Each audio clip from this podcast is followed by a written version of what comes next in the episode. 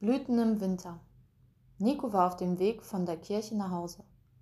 Heute Morgen hatte Sherlock nicht vor der Tür gesessen und Nico hatte schon den ganzen Tag auf den roten Brief mit dem goldenen Stern gewartet. Aber er hatte keinen gefunden. Vor lauter Ungeduld war er nach dem Gottesdienst vor seinen Eltern heimgelaufen. Als er um die Ecke bog, bemerkte er, dass am nächsten Gartenzaun jemand auf ihn zu warten schien. Frau Schöffer lehnte am Tor und schaute ihm entgegen. Nico kannte Frau Schöffer aus seiner Kirchengemeinde, wo sie im Kindergottesdienst mitarbeitete.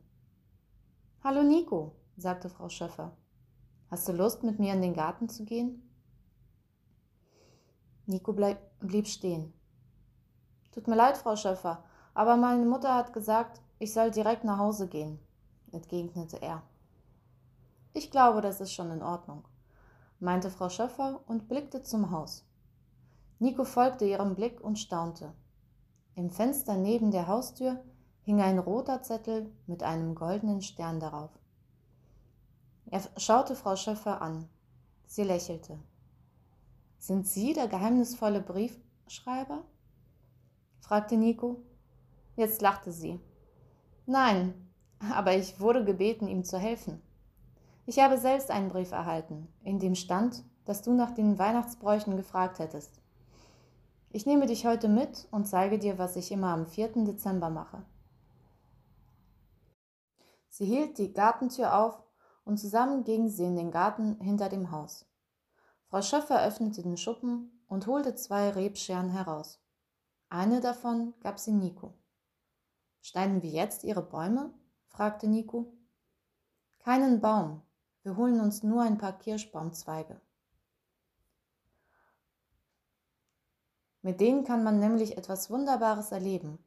Wenn man sie drinnen in eine Vase stellt, blühen sie an Weihnachten. Ehrlich? So früh schon? Ja, man nennt sie dann Barbara-Zweige. Der Brauch geht auf die heilige Barbara zurück. Sie war eine Frau, die vor 1700 Jahren gelebt haben soll. Sie hat an Jesus geglaubt, ihr Vater aber nicht. Er wollte, dass sie ihren Glauben aufgibt, aber sie hat sich geweigert. Deshalb hat er sie bestraft. Auf dem Weg ins Gefängnis ist sie mit ihrem Kleid an einem Busch hängen geblieben und hat einen Zweig abgerissen. Den hat sie in eine Vase gestellt, genau wie wir heute. Und drei Wochen später hat der Zweig geblüht. Inzwischen standen sie unter dem Kirschen, Kirschbaum, der seine kahlen Äste in den Winterhimmel reckte. Frau Schöffer streckte sich, ergriff einen Zweig und schnitt ihn ab. Aber was hat das mit Weihnachten zu tun? fragte Nico. Frau Schöffer hielt kurz inne. Dann sagte sie, Schau dir diesen Zweig an. Sie streckte ihn Nico hin. Er sieht ganz tot aus. Schau genau hin. Nico nahm den Zweig in die Hand und hielt ihn sich ganz nah vor die Augen. Die Knospen. Da sind überall dicke Knospen dran. Frau Schöffer lachte. Ja, genau. Und aus jeder Knospe wird eine Blüte. Und aus jeder Blüte vielleicht einmal eine Kirsche. Etwas, das zu schlafen scheint, wacht auf. Aus Tod wird Leben. Und genau das erzählt uns die Geschichte von Jesus. Auch er starb, blieb aber nicht tot. Seine Geschichte beginnt an Weihnachten, mitten im Winter, wenn es keine Blumen, keine Blätter, keine Sonne gibt. Wenn die Vögel nicht singen und die Tiere Winterschlaf halten.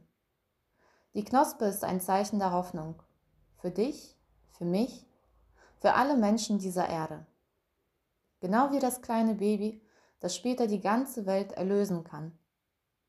An dieses Baby denke ich, wenn ich die Knospen sehe. An diesem Abend, nachdem Nico seinen Barbara-Zweig nach Hause getragen und in eine Vase gestellt hatte, lag er noch lange wach, dachte an den Kirschbaum, der wie tot im Garten stand, und an ein kleines Kind, das Großes getan hatte. Aus dem Stumpf Isais wird ein Spross hervorgehen. Ein neuer Trieb aus seinen Wurzeln wird Frucht tragen. Jesaja 11, Vers 1